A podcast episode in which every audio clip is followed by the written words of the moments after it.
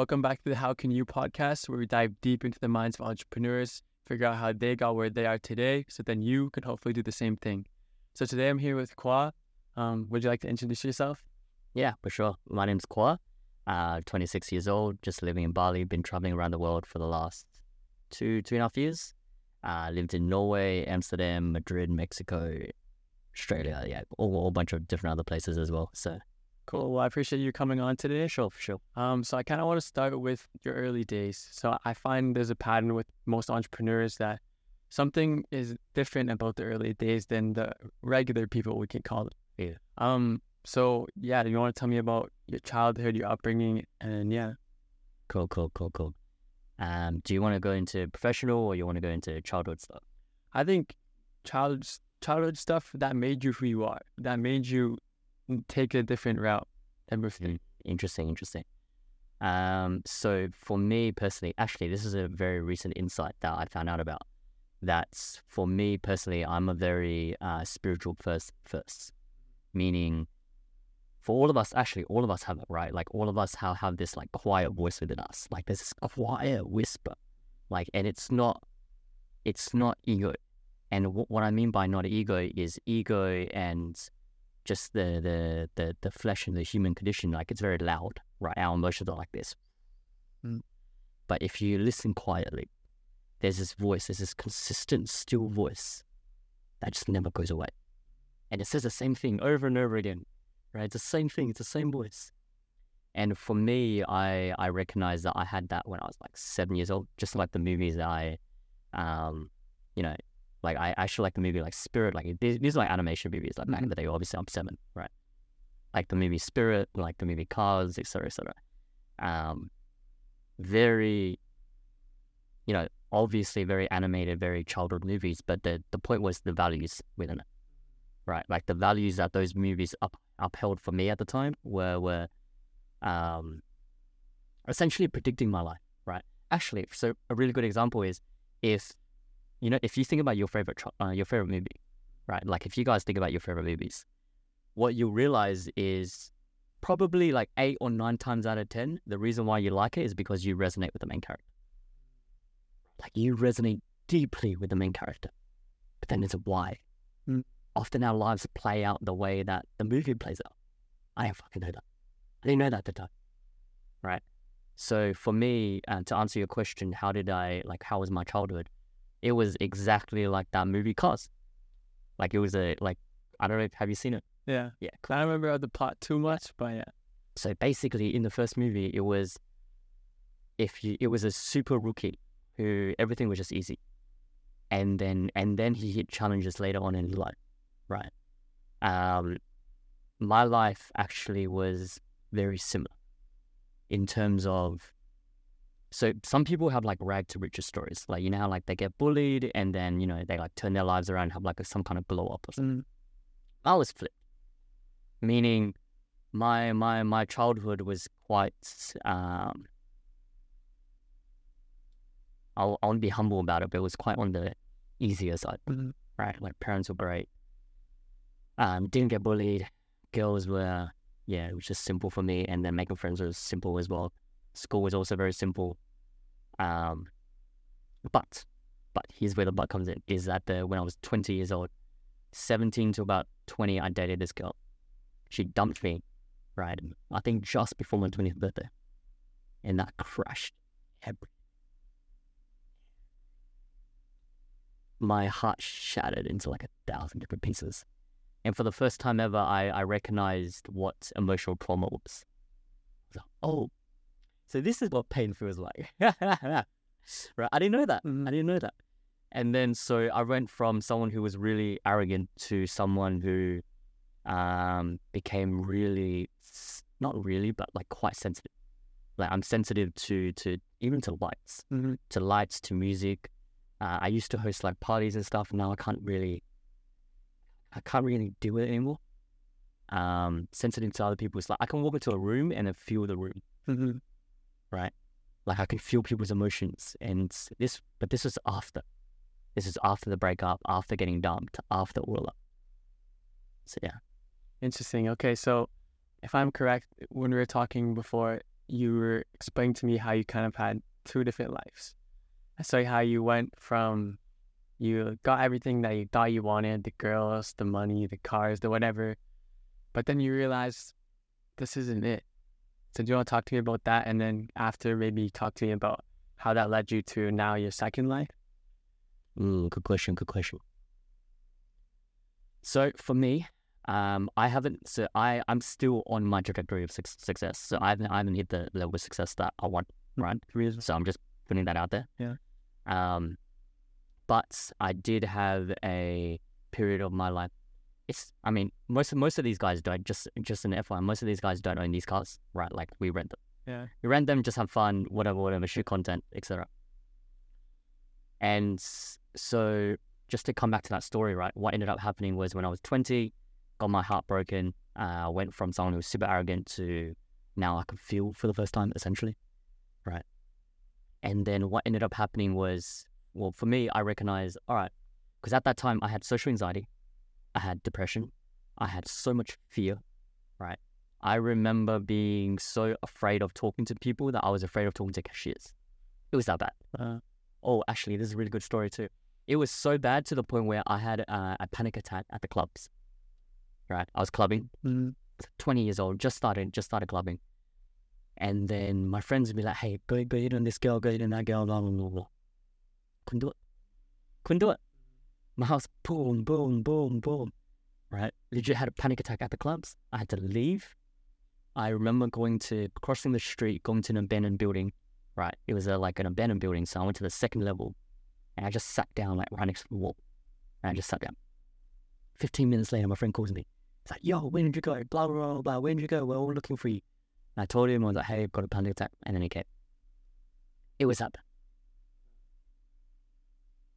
So at that time, I was like, all right, enough is enough. How do I fix this? And to me, I, I saw two solutions, right? Either I go for the root problem, which is I have a lot of fear. I cannot communicate at the moment.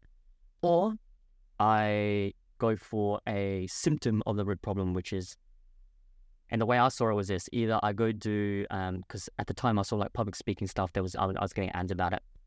I was like, oh, that looks like it makes sense. Communication, like if I can't speak right now, I need to go learn this, or go to the gym, get jacked, and you know try to indirectly solve the problem.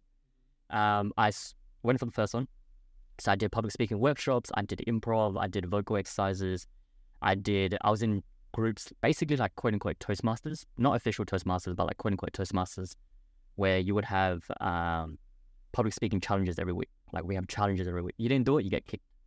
You got kicked out. Right? It was it was that cutthroat. A year later, I'd gain regain my confidence back started partying from about the ages of 21 to about 23. 24, I stopped all of that. Completely cut off my like party friends. Uh, moved out of my hometown. Obviously, this is a period of time. There's like six months, maybe a year. Uh, moved out of my hometown. Went to Gold Coast, which is I don't know if you guys know anything about Gold Coast, but it's it's a little bit like the it's kind of it has like the LA vibes of of for Australia. Mm. Right, so I moved to that uh, more specifically because I, I had a community there, or I knew a community there that was half spiritual and half wealthy. And that's what I wanted at the time. Mm-hmm. I liked the, the, the, the, where you would, you know, go rent cars and shit, or just go do fun stuff and then go to like a breath work and then jump back into the car. that's what I liked at the time. So I was like, all right, let's, let's go do that. So I found spirituality. And that was the, the pivot between the two lives that you were talking about. So the first life was partying and then taking drugs and um, all all of that like style. But I knew that did down wasn't for me. Like you know, mm-hmm. you know, all right. And how you know it is this thing that I call it like signals, right? Like you have signals, like it's it's think about like a radar, right? It's not loud. It's like a little beep, beep, beep, beep. Right? It's a signal. And basically, what it, um, basically every time I took drugs, every time I went clubbing, or every time I went out or partied, there was this beep within my soul. I was like, "This, this isn't it. You're gonna get out of this. This is so dirty. It's so ratchet. So just wouldn't, right? So, but that lasted for like three years before I stopped. Maybe, like maybe you know, maybe you guys can relate. Maybe you can relate. Mhm. Yeah, I know for sure. Um, so what, what was it that made you not listen to that for three years? The first thing that comes to mind was I didn't know any other way. Meaning I didn't have access to any other way. Right. That resonated with me at, at the very least. Um, and then I had a business coach. Well, I saw a business coach's, you know, like, they're like social media stuff at the time. And I was like, oh, there's another way. Right. Mm-hmm. And this coach was, yes, talk, talking about spirituality, but also talking about wealth. And that's, that's what I want to. Mm-hmm. Um, so you you went through this phase of you were confident, and then you became unconfident, and then you kind of gained your confidence back, started going out again, but then you really like, this isn't for me. Like, Yeah. I I don't belong here. Yeah. So, like you're saying, there was that signal, and then finally you listened to the signal. What was your first step into spirituality? A really, really, really, really good question. For me, it's community, meaning if you can find, and it's it's, it's not that difficult. I, I say community, but like literally just pay into someone community. Like just find someone you like, pay into their community, get into their community. That's it, Mm-hmm. right? It's, it's not that difficult. But it's it's it's literally being in a community, and the best is in person. Being in a community in person where you can f- like the words that they use, like they're talking about, you know, inner child, or they're talking about shadow work, or they're talking about modalities, or they're talking about NLP, or whatever it was. From there, you can actually like start to by osmosis, you learn, right? So I started doing like I started going to the events, right? I started doing breath work, I started doing um, meditation, like TM meditation, which is transcendental meditation, which is what Oprah and Ray Dalio does, right? I started doing the Beatles also did it, like they made it popular back in the day. I started doing like DMT breath work, which is basically breath work to, to enhance the DMT within your body. Um, DMT. I don't know too much about it. I'm not pro, but um, yeah, got into like found out about oh, there's polarity in the divine feminine, divine masculine, etc., etc., etc., etc. Um, recently, I've come back to more of like Christianity. So I have I have a bit of a mix Mm-hmm. right, of like Christianity, spirituality, and uh, Bushido, which is like the way of the samurai, but it's, Mhm. that's a whole other story with itself. Yeah. Okay. So, did you grow up Christian? Yeah, I was baptized, but um, the and the big but is, I never considered myself Christian, ever. Mm. Um, and the reason why was I was like, this is stupid, right? I'm I'm a very like intellectual person, well, I, I like to think I am, uh, and I and I thought like, I was like, ah, this is this is this isn't it. So I would go like church with my parents or whatever, and I'll just be outside. I wouldn't even go in. I'd just be outside chilling, just hang, hanging with my friends or whatever. Um,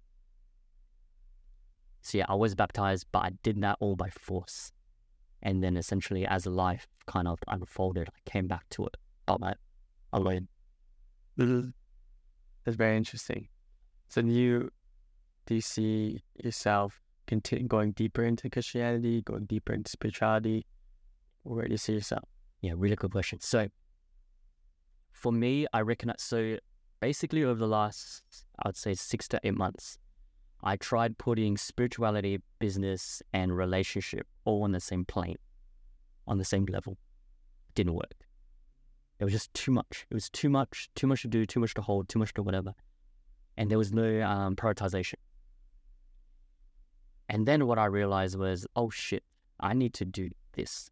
Basically, what it means is I need to put spirituality first, and then business and relationship and all of that is second or secondary.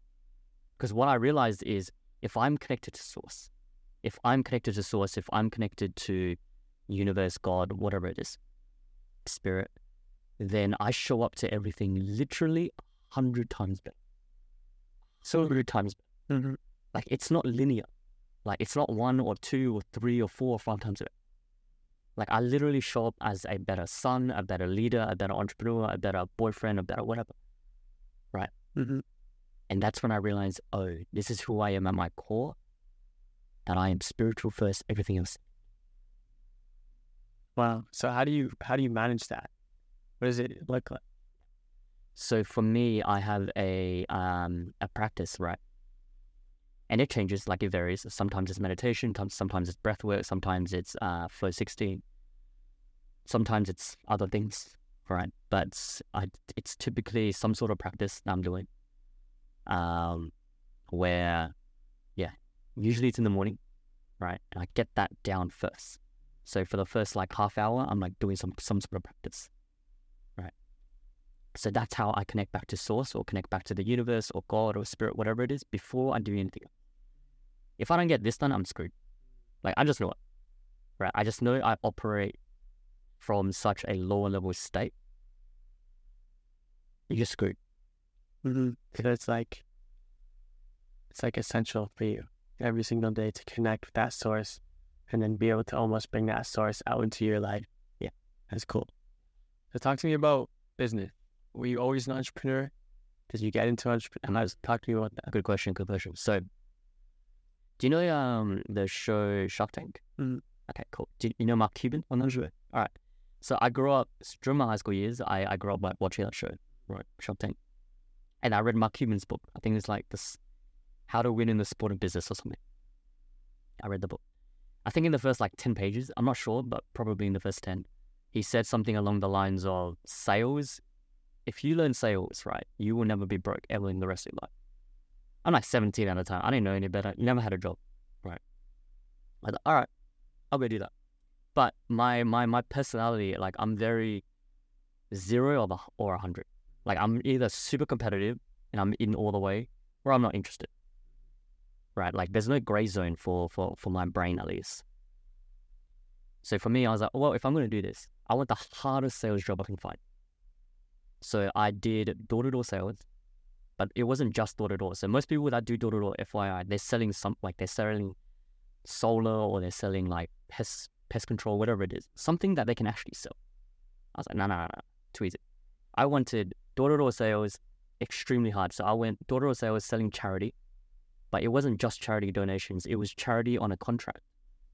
So we sold people to donate to a charity on a contract for two years. Direct debit out of their bank account for two years. And that was the sell. Pure commission only, no base. That was my first job ever. I was like, that is what I want to learn. Yeah. Right. So that's what I did.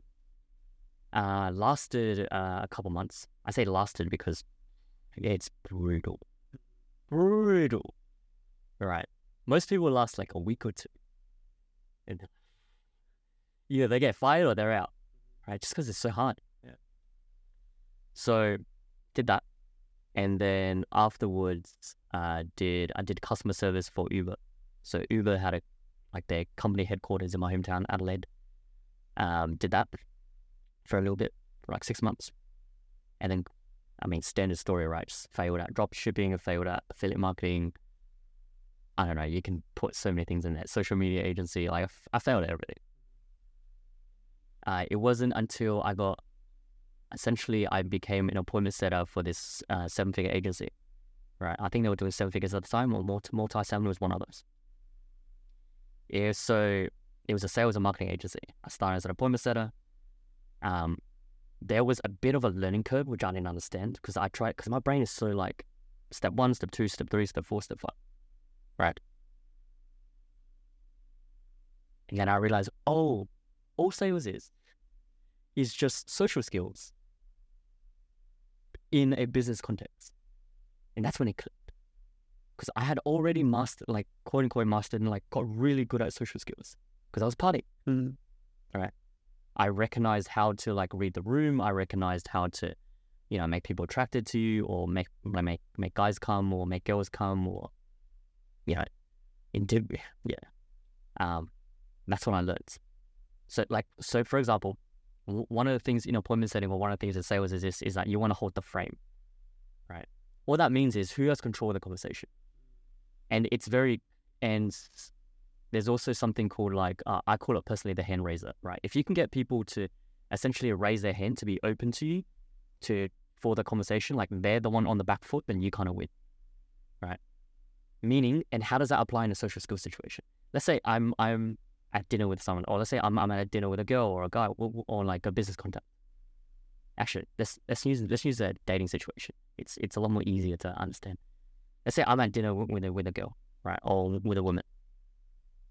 If she's leaning in more than I'm leaning in, more consistently as well, I'm the one that has more frame over the conversation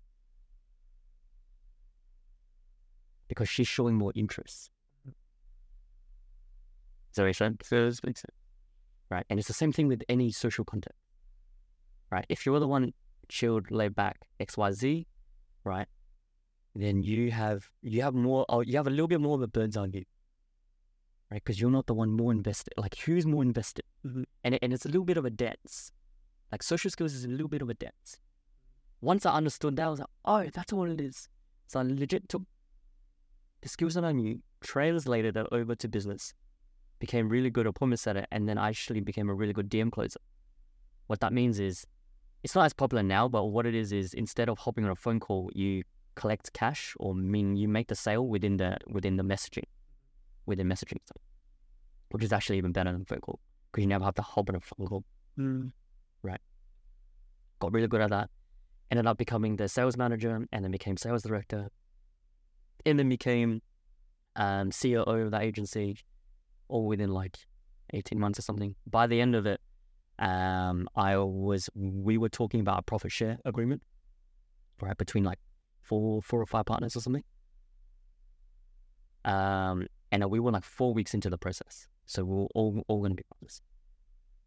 I decided to transition out all right, I was like, all right, I want to go start my own thing.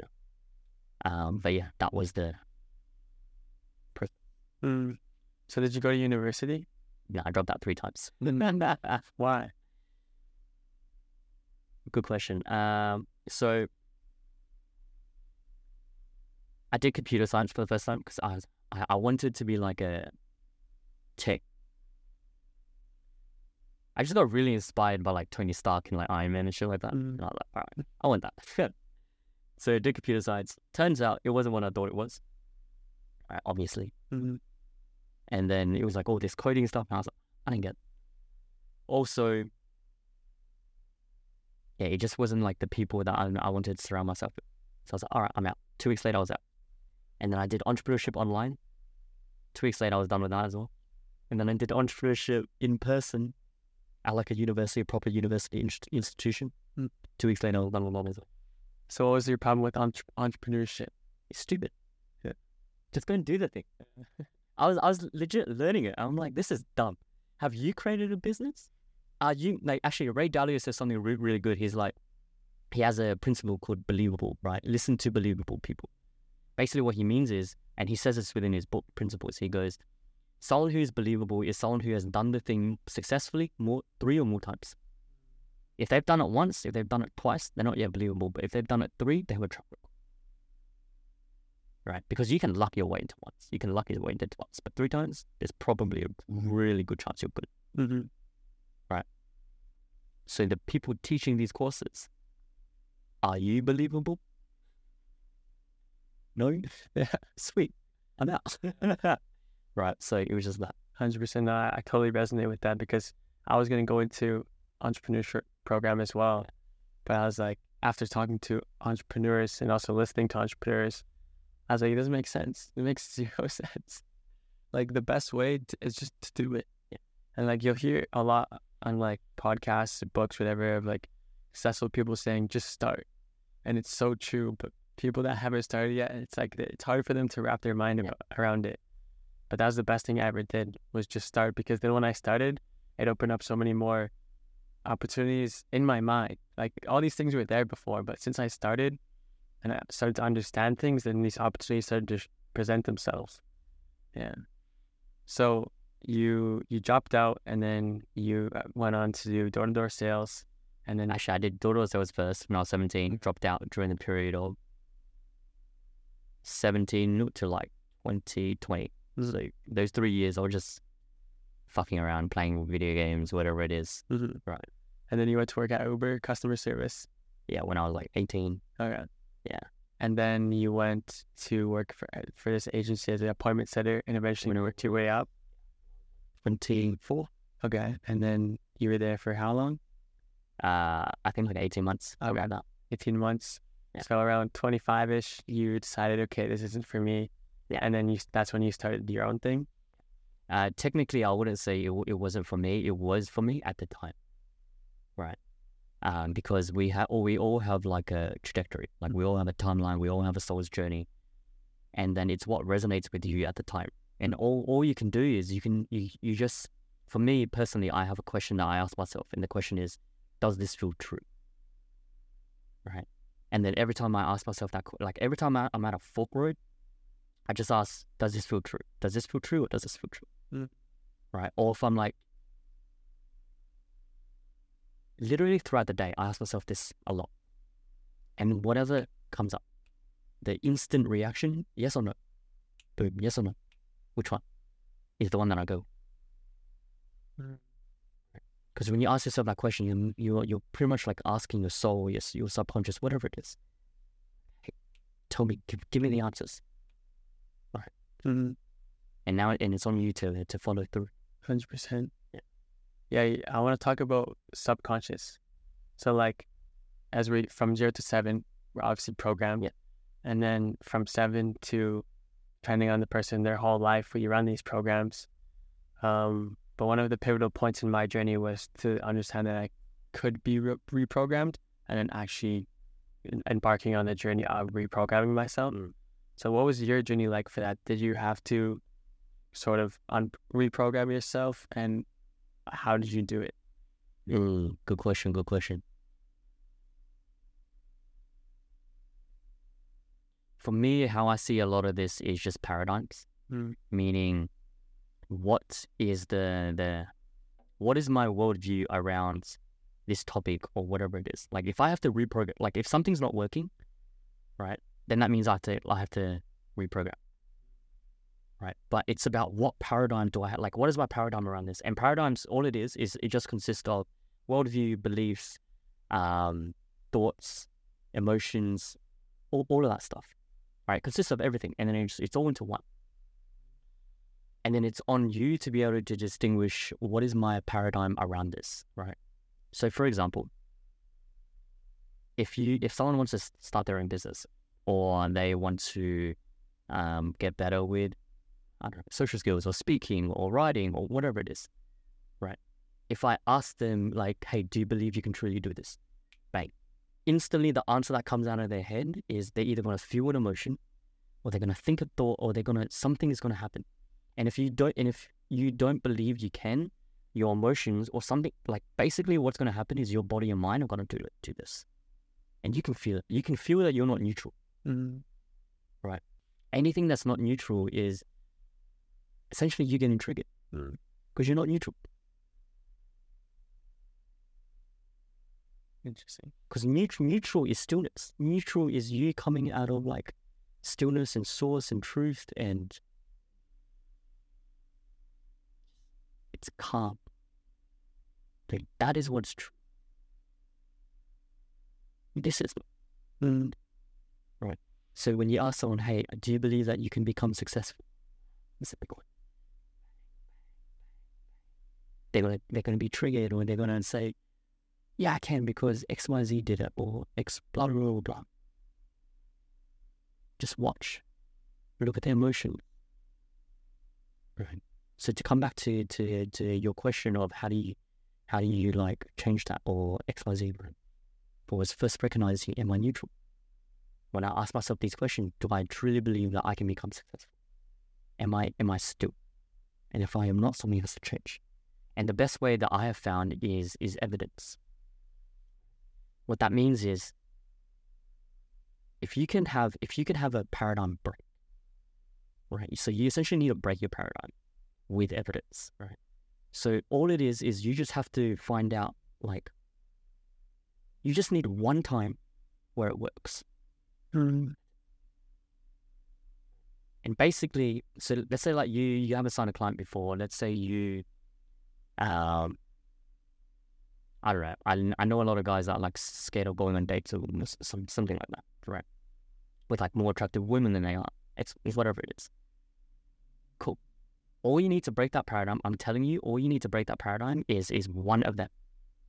One of them. And how you do that is first of all, you so you, it's it's it's in a sequence of steps, right? At least for this is how I do it. At the very least, this is how I do it. Is one, I need to accept where where I currently am. Accept who I am with my current skills, weaknesses, strengths, everything, where I currently am, surrounding this. Right? That's that's one. So full acceptance. Step two, after you've fully accepted yourself and release all expectation, is to now take the action to do the thing. Just think about it. I actually got this idea from Mike Chang. Genius, genius, genius ideas. And and, and so, so actually think about it. when you accept yourself and re- and release all expectation, now you give yourself peace. Right? And then the action is what actually gets you to the thing. Meaning, you can get to the thing, you can do you can do the action and fully accept yourself for, for, for where you are and not even like want to at all, and you can still get there by just doing the action. Or you can have the reverse. You can you can really want to be there and have the desire to be there in X, Y, X, Y, Z, but not do the action, and you st- you're still not there. So, so, so what is it that's actually going to get you there? It's the fucking actions that that's that's going to get you there, right? So if if you fully accept this, if you do it in this order, you fully accept yourself, you give yourself peace, and then you take the action. Now you can chill out to actually break the paradigm later on. Now step three is actually if you take the action over time, you will break the paradigm, right? You will give yourself evidence which breaks the paradigm. The only reason why people are like so they can't do it is because they're not allowing themselves that peace. What do I mean? One, if you don't do step one of fully accepting yourself for where you are, what happens? You have so much pressure and, and internal resistance. No shit, you're not going to take the action. Right? You know how you said just just start? Cool. It's the simplest thing. Why don't you? Yeah. Internal pressure, internal resistance. So if we just accept it, if we just accept ourselves and not want to change anything, because we're like, oh fuck it. You release resistance, you release the pressure, and now you can you're you now you can take the actions and be at peace and actually do it. Because now you're just relaxed, you're just chilled. That's interesting. I haven't, I don't think I've heard that perspective before, and I really, I really like that because I did. I said just start, but I think it's so true. It's the resistance that we have within ourselves that oftentimes blocks us from from actually doing the thing.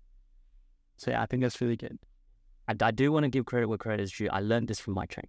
Mm. Right, very, very. Or I actually combine a couple of things. I learned the, the first half from Mike.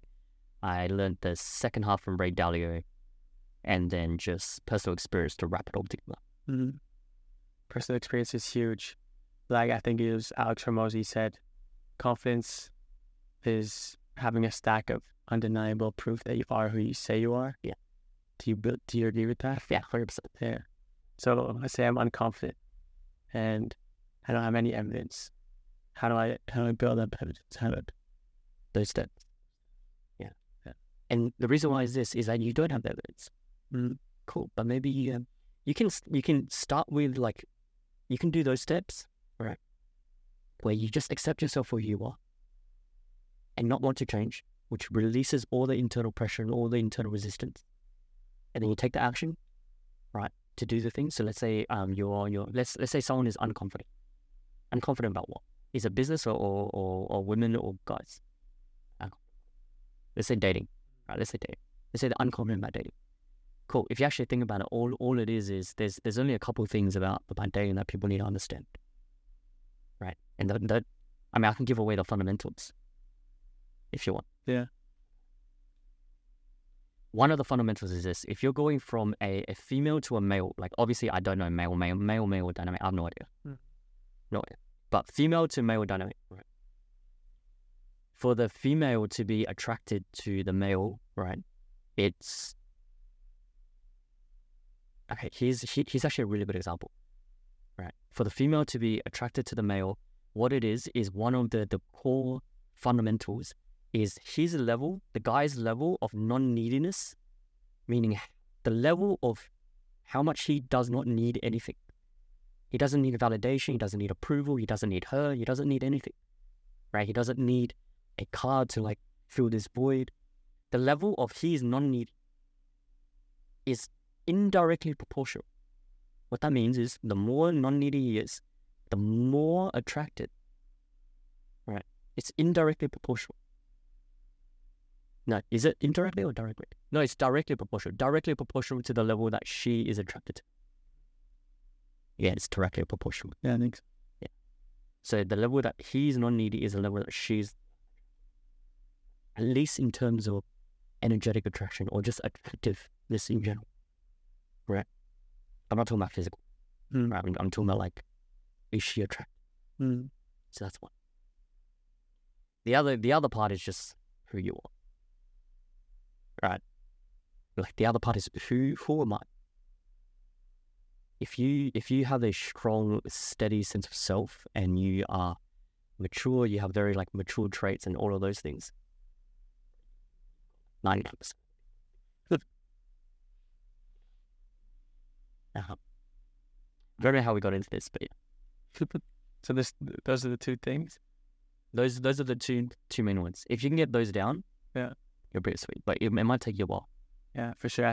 Especially with the first one, because like for me, for example, like I grew up in a house full of girls. Yeah. Right. So I kind of got more feminine energy of like needy chasing type of energy, right?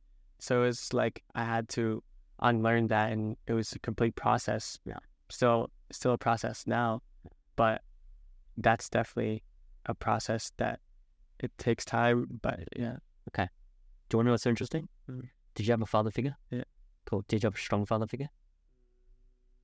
I don't want to. I don't want to say no, but I don't want to say yes. Okay, cool.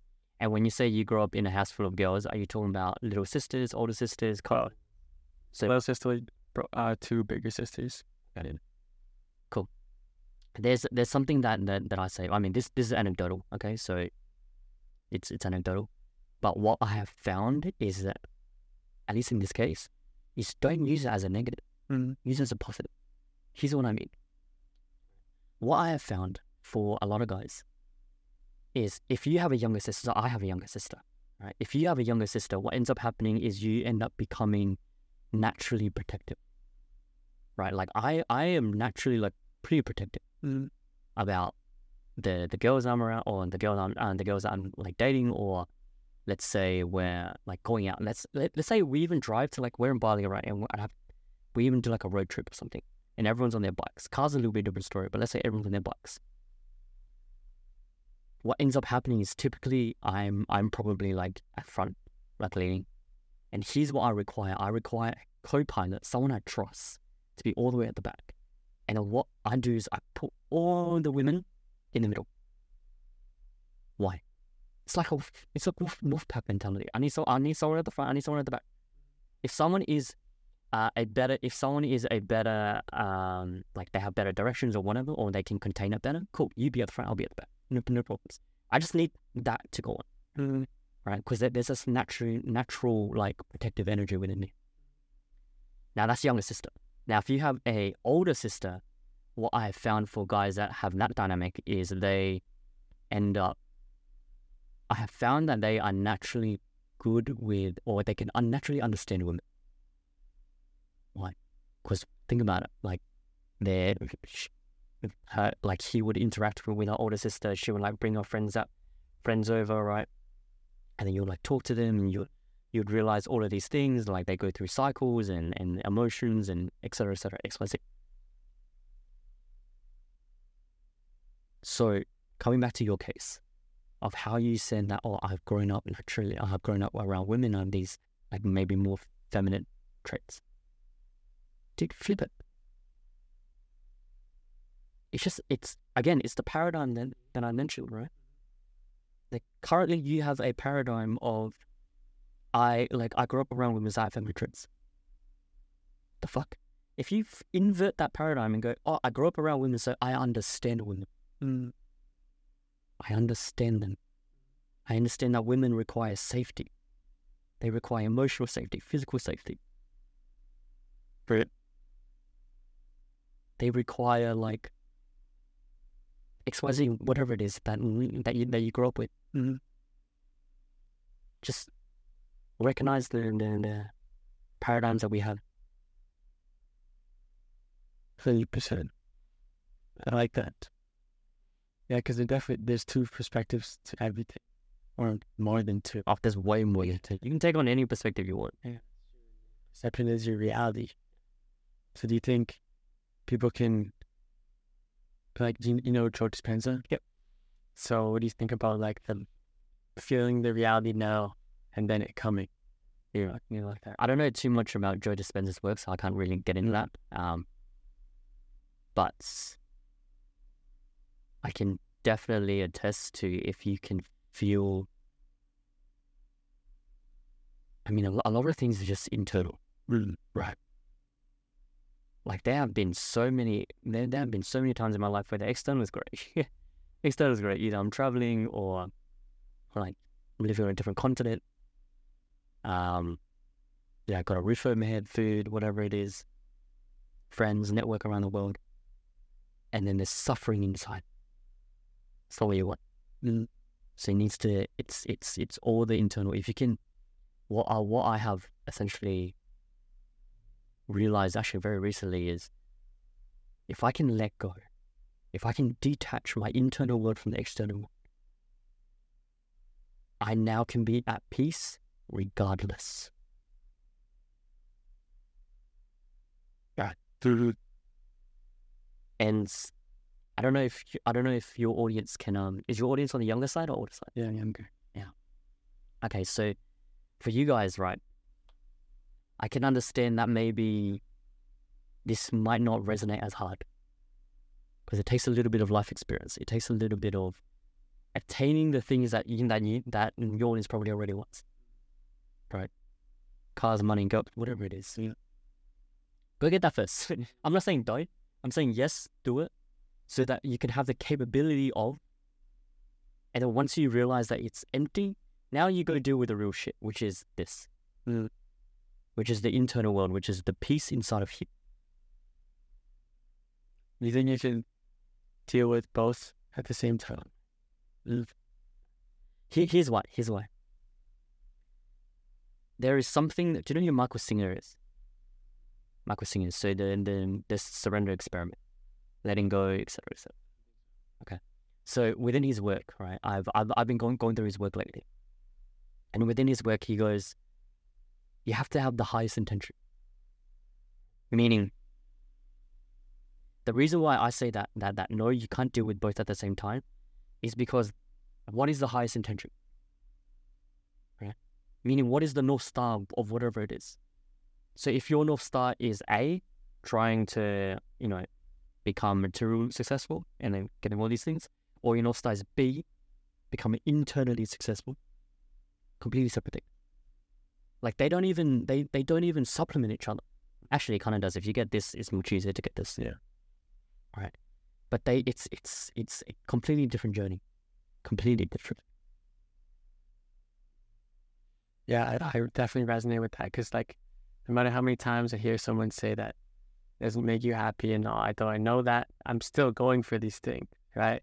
And yeah, It's fine. Yeah. It's fine. Rec- recognize. So, um, do you know do you know much about Buddha and and his story? not too much, no. Okay. So Buddha was actually a prince. Right. Um, Buddha was he he was actually already wealthy, and he gave it all up. He gave it all up, and then became you know who we know as Buddha. My point is this. The reason why I say still go for it, even though like happiness is not there and not at the end of the, the road, is because if you do not, you will always have this like what if, or you will always have like you can't fully go the route B completely if you do not shut off route A. And how you shut it off is just go for it, get the thing, realize it's not what you want, and now you can actually focus on what is important. But you have to go do this first. Yeah. I mean, you don't have to, but it's if you al- if you already have that inkling, just go do it. Right? It won't take that long.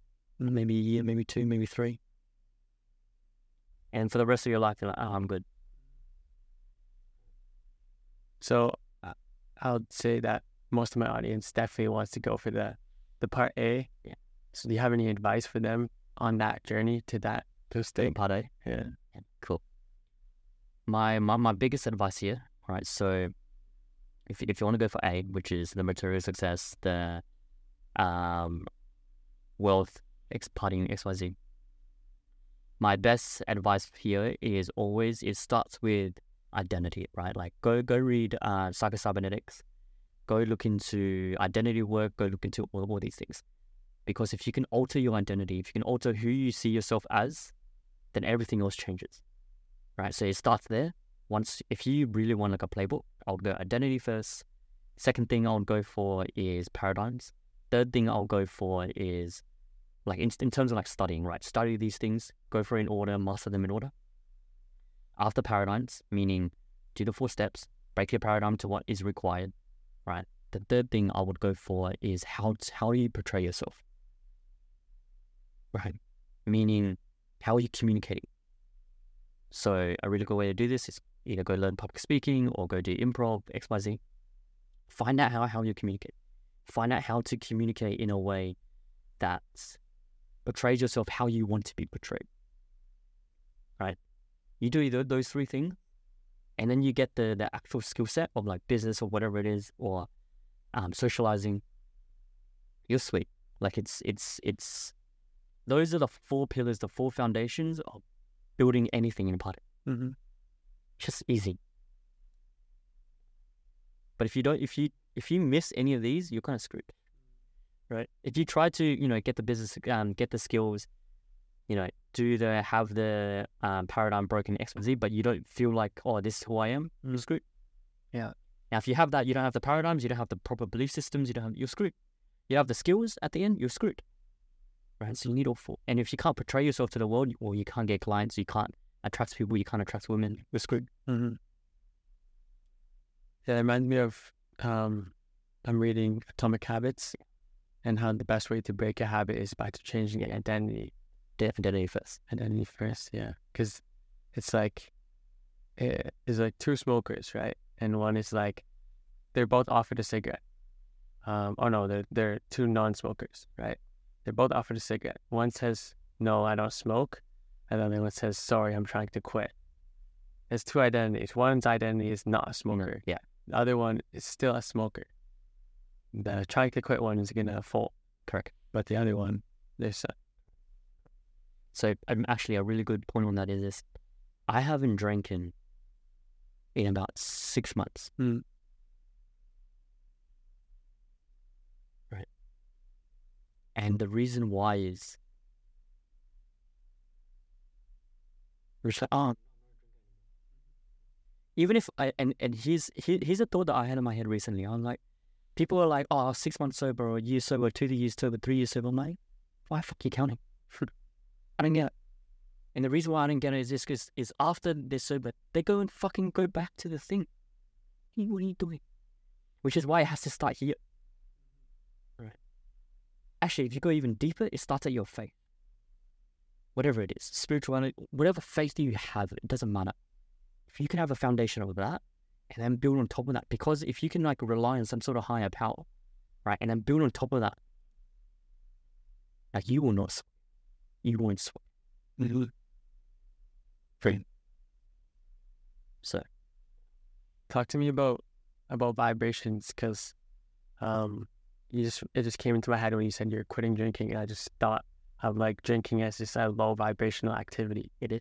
So yeah, talk to me about like vibrations, how to raise your vibration, what vibrations actually are because I'm sure people watching this are like don't believe in it, but it's like this is literally science.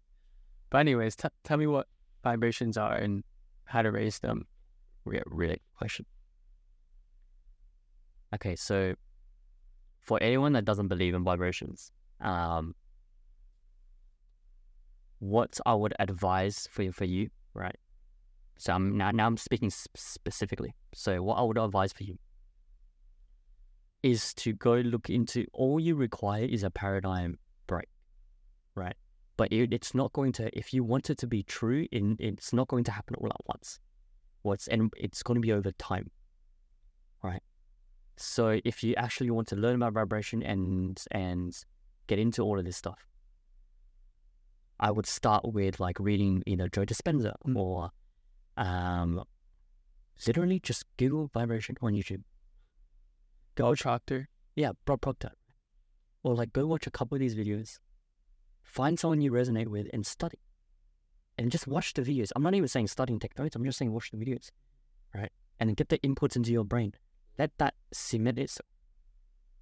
Eventually you will now have a you will have a par- paradigm break eventually.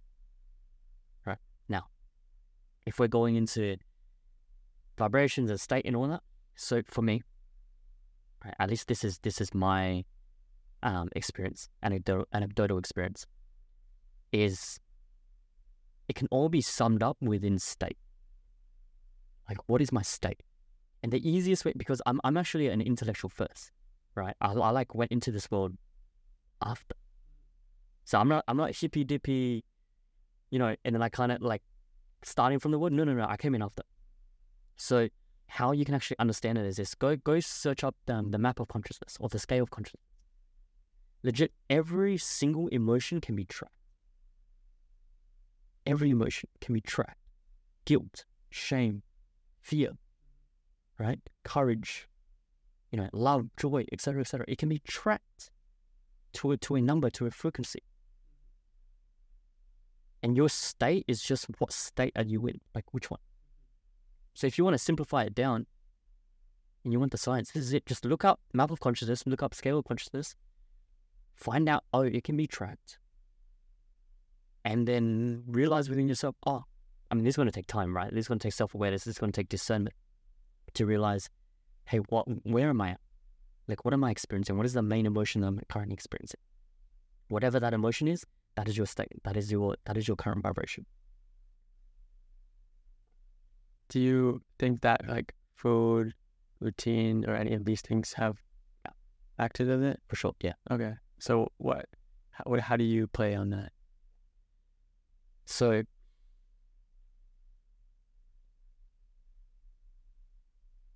all right. For me, it's all about how do I feel in terms of this, in terms of this, right? Not in business. That's that's a complete whole other story. But in terms of this, it's about how do I feel. So today I signed up for obviously you know um I mean you guys will know, but uh, here in Bali there's this gym or this wellness spot called Nirvana. Mm. Right now, it's not exactly cheap. Mm. Right, it's not. I mean, compared to like the other gyms, Yeah. It's like top notch. But like, I don't care.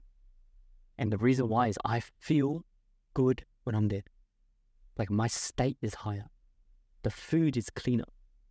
They're not cooking with stupid seed oils and, and all of this stuff. Mm-hmm. Right. So when you're talking about food, when you're talking about routine, when you're talking about all these things, yeah, all of it is just so it's it's it's legit. What I mentioned before, what is actually what is the real shit? It's it's here. So if I can increase the internal world, how I feel inside, why wouldn't I? Because that is your true reality. What do I mean by true true reality? It's I don't know if I don't know if you, you, you I mean actually probably most of everyone has experienced it, where everything around them is actually okay, right? You're probably at home chilling. You got a roof over your head, got food, friends. You're not in immediate danger, but for some reason you're suffering. Which one's your true reality? Tell me. Is it the suffering or is it, was it this? You're su- you're suffering. Yeah. So if you can write, if you can like, I mean, if you go in map of consciousness, what am I feeling, and then make that go go greater by you know eating proper food, by looking after yourself, by routine, by training, by um, intellectually stimulating your mind, being around good people, not being around goddamn energy vampires. Why wouldn't you? I don't understand. Yeah. I feel like people they don't they don't necessarily they're not conscious or they're not aware of it in the reality or how much it actually plays into the reality. Or like yeah. I think yeah. I don't know why people wouldn't the they haven't been trained. Right. So most most most humans, actually all humans, learn from environment. Mhm. Here's what I mean. If you take a if you take a human baby in 2023, you you, you let's say you're playing God, right? You take a human baby in 2023. You take this baby, you know, you go reverse back, change, right? Rewind time, reverse back 10 years, 100 years, right? 2,000 years. No, actually, let's, let's go 2,000 years. You put that baby down in 2000, and then you take a baby from 2,000 years ago, and then you go back forward in time, and you put it down in 2022. What's going to end up happening is that baby is going to grow up exactly like their environment. There's going to be no difference. Not even evolutionary difference, because that's not enough time. Right? That's not time. So there's there's there's no difference. Okay, cool. What does that tell me? Essentially, people learn from their environment, and the reason why most people don't put weight on on inner world or you know on having peace, on having calmness, on right raising their vibration, raising their state, all of these things, it's because the environment doesn't care. Mm-hmm. That's why. It's very obvious. It's very clear. Yeah, hundred percent. I think I can really resonate with that because last summer I moved out of my hometown, and that was like incredible for me. New environment, like everything was basically selected in my favor. Of like, okay, I do this, I eat this, everything, right? And I did really well. And then I moved back home, and it was like everything back to normal. Yeah. And then I moved to Bali, and it was again back up. And just like talk about more in depth on environments like if i didn't move here then i would have the same business but it wouldn't be doing the same thing simply because of the people that i met the ideas that they gave me or something they said that made me get uh, get an idea. And just like everything about the environment is like conducive for i think success like in business personally everything. It's like environment is insanely huge and that goes with people too right? Yeah. Power is everything. for environment? I, I tell people all the time, and um, I had a coaching business at one point, and I and I, I told my, my my student that I was like, hey, you cannot outwill your environment. Doesn't matter how hard you fucking try, you cannot outwill your environment. No one. If there's someone on earth that can outwill their environment, goddamn, they they are fucking David Goggins or like, it, they're just a beast, you know. But ninety nine point nine nine nine nine nine percent of human beings cannot outwill their environment. Mm-hmm. So why set yourself? Why why play poker with shit? If you can choose your hand, like legit choosing your environment is choosing your hand, right? Why would I choose a two seven offsuit? Why would I choose pocket aces? So if you can choose the best hand, which is choosing your environment, you set yourself up for higher odds. Obviously, a lot of life is is is at least how I, I see it, is like probability. Mm. Right? Like you can't like nothing is for certain. But I can dramatically reduce the probability or dramatically increase the probability. Of whatever the hell I want. Right. So okay, a really good example is this. For me, if I wanted to get into, let's say, private equity, or I wanted to actually no, let's let's say I wanted to get into like a Silicon Valley startup. Mm. I want to get into that world. Cool. How do I dramatically reduce the probability of me getting into that world? It's quite obvious. What is it? not go there Not good it. Yeah. Right? And then how do you dramatically increase the probability? go there go to cafes do And it's also, by the way, it's the same thing with everything. Mhm. If you wanted to date a certain type of, you know, person or girl or guy, whatever it is, you just have to think, all right, where would these people go? What kind of what kind of values do they have? What places are conducive for this thing and has this value?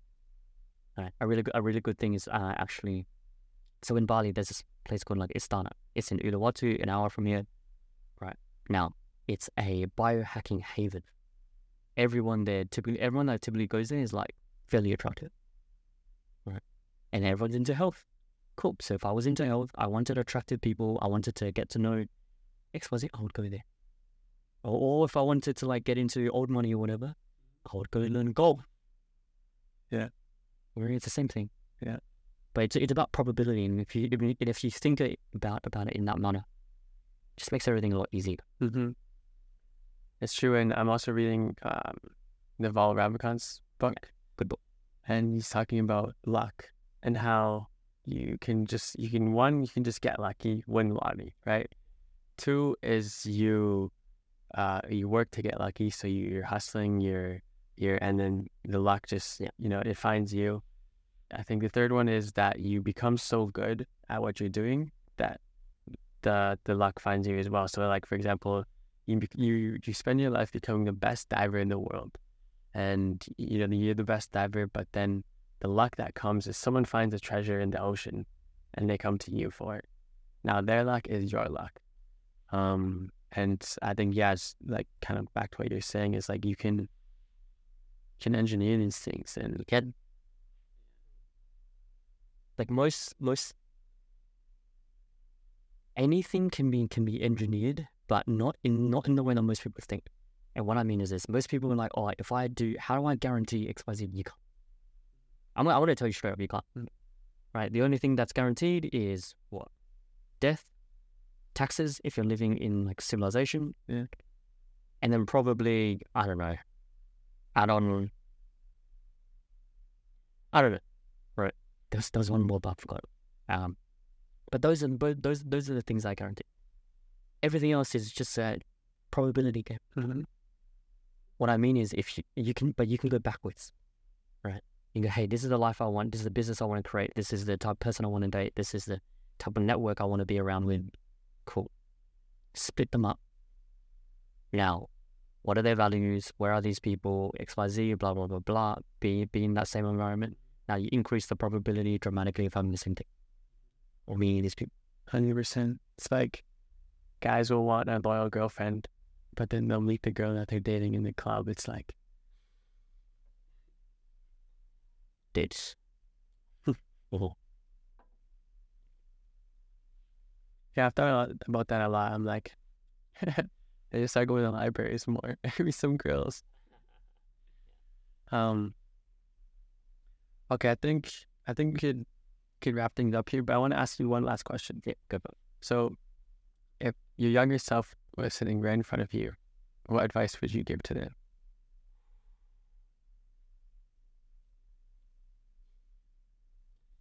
for me, if I had realized that my foundation is spirituality first, and then everything else goes beneath that, and then I would have had a much easier time with my life and less suffering. Because what caused a lot of suffering was chasing all of these things, or try like just not listening to to the voice, whatever it is. That's what caused a lot of suffering. Right. So and but for for that's my personal advice. But how you can actually just find your core is this is just look at so if if you want to find your core of, of the audience wants to find their core, is all you have to look at is is going back to the point that I said at the at the beginning, which is signals, right? Like imagine a radar. A radar goes beep, beep, right? And that's that's and a really good way to do that is to just look at signals. Is go back on your journals, go back on your notes, go go see what are things that you have said that you have wanted to do for years, right? Go go see that. Oh shit! I had that idea five years ago, and then you would see that that that's a signal. That's basically your soul wanting something if it's consistent, right? Because it's it's not your wants and desires going like this. If it's consistent and it's the same thing that you're writing, it's your soul telling you. Very likely, there's a high probability that your soul's telling. It's a message. So for me, in my- realization was, oh, my signal at least was was spirituality. If I can get this correct, everything else will fall into place. Mm-hmm. It has. I like that. Thank you, brother. You're welcome. I'll see you guys next time.